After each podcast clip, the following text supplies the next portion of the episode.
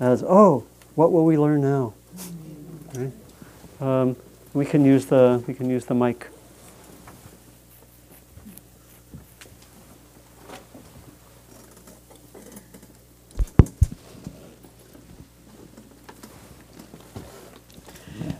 I have a, a neighbor friend Yeah. who has uh, several of her friends are quite quite conservative, Yeah. and when I met them, uh, I was so disappointed to find that I really liked them. and I was wondering how could they have gotten locked into such ideas, and when they weren't in that phase, they were perfectly lovely. And then somewhere, I think probably the New York Times or BBC, I saw an article on a study that felt that conservatism or liberalism is very likely genetic to some Hmm. some point. And that, that sort of made me feel better. Hmm. I don't know why. But it's still Yeah. a working with. So working, you know, so for some of us, the next week we may focus particularly on uh, differences of views. Amazing! I can actually like someone with different views, right? But but you hung in there, right? You hung in there, and and um, how many have have found yourself liking someone with radically different views at some point in your life? It's about half the group, or at least raise their hand. Um, but it's fascinating, and yeah, and can one go in and say, "What might I learn from this person? Am I totally convinced of my views?" it's, it's such a powerful area to practice in, isn't it? Um, yeah, and you know, whether it's political views or views on some other issue. Um, yeah, it makes me think of a story I've told probably once or twice of uh, having a retreat at Los Alamos National Laboratory, and then where we had lunch and we met with the uh, scientists who were building nuclear weapons. And we were more or less a bunch of activists, we were having meals with them, and about half the group were incapable of, re- it seemed, of really actually just talking and being open to their views, and some of us were. And it was really interesting to hear their views, right? which were different, but uh, can one be open? You know, can one can one listen? Can one have empathy and try to have a sense of okay, what's really what really matters for this person? You know, uh, yeah. So it's a great area for for inquiry. I think we had one back here, and then and then in the center. I think it, did we have one in the back there? But someone. Okay, maybe not. So back in the center back. When you said about challenges, that Yeah. it will be, uh, it seems to me the big challenge is not is to pause Yeah. because you know when you get faced with something that's a difficult situation, how not just to immediately react, Right. but how to pause and say, Yeah. okay, I'm going to see this as a learning opportunity, and how can I stay conscious that I'm going to learn from this before I just react. I think Right. that's going to be my my challenge. Right. So that great idea. Remind me of your name. Laura. Laura, Laura was really suggesting the, the importance of pausing or taking breaks or noticing the reactivity and trying to have a little space around it. You know, in a social situation, um, I and many of my colleagues recommend strongly bathroom breaks. You know, sometimes breaks. Sometimes, you know, sometimes we have different views and we actually uh, become what the psychologists called flooded, physiologically shifted, right? It can actually kind of agitated internally. It's very hard to be balanced and take something as learning when your your internal physiology is saying this is not okay. And so how to calm that and some of some of it takes time to, to work out in the body even. Yeah, so pauses, taking breaks, very, very helpful. The main thing is to have the commitment to mindfulness to really track it. So you can go into a challenging situation and say, it's likely I will be triggered here. Can I track it? And then have a, a repertoire of ways to come back to balance, right? So thank you, that's great. Uh, other reflections, yeah.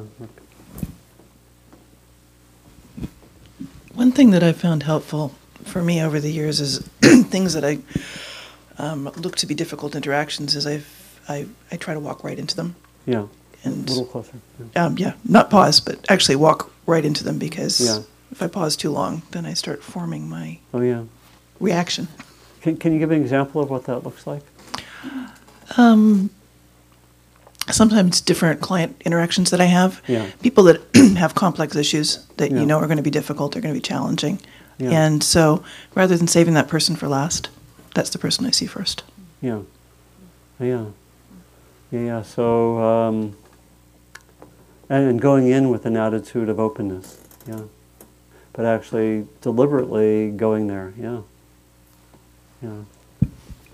Thank you. Other reflections, sharings, questions in the back? Uh, Jürgen? Y- Your talk today really reminded me of part of the Bodhisattva vow, Yeah. where Dharma gates are endless and we vow to enter all of them. Yeah. Yeah, it can be can be part of a general vow. It's like, you know, like uh, you know, Sylvia Sylvia talks a lot about every moment is an opportunity for practice, right? Sometimes we think, oh, I'm just practicing when I'm on the cushion, or I'm just practicing when I'm in bliss, right? And it really is is um, using this sense of uh, everything is potentially learning. It's, it's, it's one way to deepen practice. You know, it's one, uh, one intention that can help, and it really is uh, can be connected with that. The bodhisattva is the one who vows to awaken and also help others, and is structured around you know, uh, traditionally the, this bodhisattva who appears in the Mahayana tradition, also in the uh, Theravada tradition, in the in the um, Tibetan tradition as well, Vajrayana. It's um, often is guided by vows that one makes. You can see this in you know the the Zen tradition. Maybe some of you know if you if you would be in a Zen uh, practice session, almost invariably every session at some point they would say you know, uh, Dharma gates are numberless. I vow to enter them all. Sentient beings' delusion is endless. I vow to stop it. You know, something like that. And um, there's a sense, it- it's, it's stated paradoxically, but, but it's basically saying, you know, um, or some, I think, uh, I think Suzuki Roshi, a Zen teacher, said once, even if the sun should rise in the west, the bodhisattva has only one direction. so, so it's really stating that uh, can, can we, really invitation, can I make this intention stronger? It's really a, an intention, it can be a vow. Let me take everything as learning. And then, okay, okay, I've got some level three or four. Oh yeah, I'm really, I'm really doing this well. I'm, I'm able to learn and take as learning process with the uh, slow drivers going back to San Rafael after the class, right? okay, yeah, I'm, I'm doing it. Okay, oh, level three, level four. Oh, oh, I get home. Oops, a level eight coming my way. How will I respond? But, you know, so, so again, I think we, we keep learning with the less intense, but ultimately the horizon is everything. You know, and again, I, I love your example of coming around to having that perspective that, oh, this is something I can actually have some compassion for out of my own you know, sense of being uh, treated unjustly. Yes, I can maybe do what's necessary, but rather than just get in the, the small voice or the narrow voice, you know, something larger is possible. And so, you know, how can I, how can I go there? Not easy. So, again, I want to stress that ultimately, the mo- going to the most difficult ones is going to build on the capacities we develop with lesser degree of difficulties. So this, this isn't the practice where we're just either with reasonably peaceful states, and then something of a level 10 comes up, and then we go there. But I think the, a lot of the core of our practice, where we really, really develop this, is what? Is being with the difficult view or being with the view of the person at work, which actually is not hugely challenging, but it's a level four or five, right? How can I be with that? And then, and, and, and continually making that practice. Continually making the, the small events where I'm not empathic, where I'm just want my way, where I'm reactive. Making the small things in everyday life parts of practice, that will, that totally builds the capacity for the big ones. Right? And so I want to I want to give some stress there because it's not like, you know, sometimes our practice is either I'm just in a really beauti- beautiful place or I have a level 10 challenge. Right? And that, I think we, that's too hard, actually. We, we want to we wanna practice where it's less difficult and get good there. Yeah. So please, maybe one more, one or two more. Yeah, what I wanted to say in my situation, what helps me is being grateful to um, to have shelter, to give them shelter to my Yeah. daughter and her family, Yeah. and also to um, to realize how lucky we are. There are some communities who live many, many members together, Yeah. and we have been used to have space for ourselves and Yeah. um, to be able to learn to stretch my limits. Yeah, yeah. And um, so that that helps me a lot That's, dealing. that's great. Yeah, Mm. to uh, uh, gratitude, gratefulness. Um, um, the what we sometimes collectively call the heart practice is very, very crucial for all this. And I didn't. Maybe I'll go into them more next time because I didn't do so much here.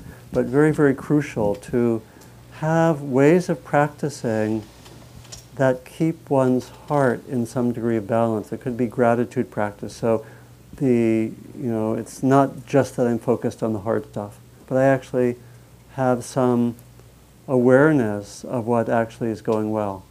Or it could be how to use heart practices, let's say with difficult interpersonal situations, so that I practice with compassion and forgiveness, for example, which really eases the heart and makes it much li- less likely to get stuck in the polarized position, let's say. And the heart practices can be very important, or the, just the, the metta, staying with the general warmth and kindness as a way just to keep some degree of balance. So these are all really, really crucial for all this. And they, then again, they don't, this isn't about um, not doing what needs to be done. This isn't at all about, in a difficult circumstance, speaking up, right? Or doing what needs to be done. But it's how do I keep that inner balance? And the heart practices play a big role.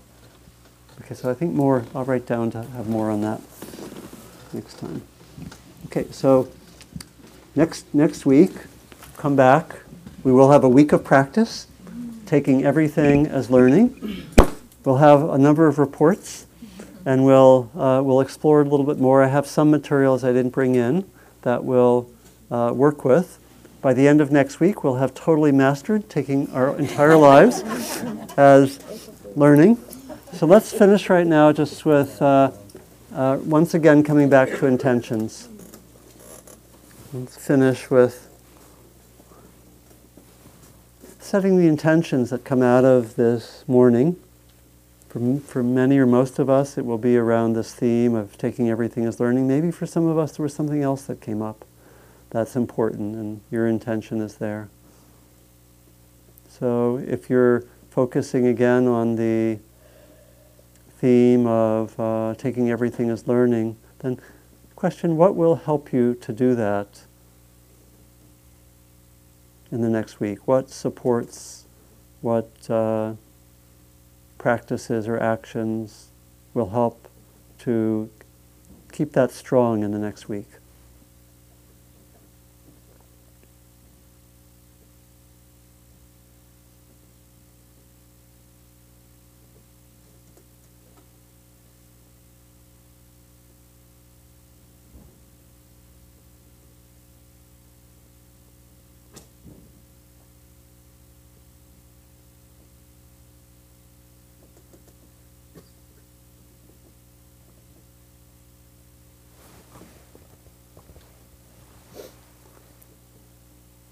We close by recognizing that we practice both for ourselves and for others, and may our morning be a benefit to all of us here.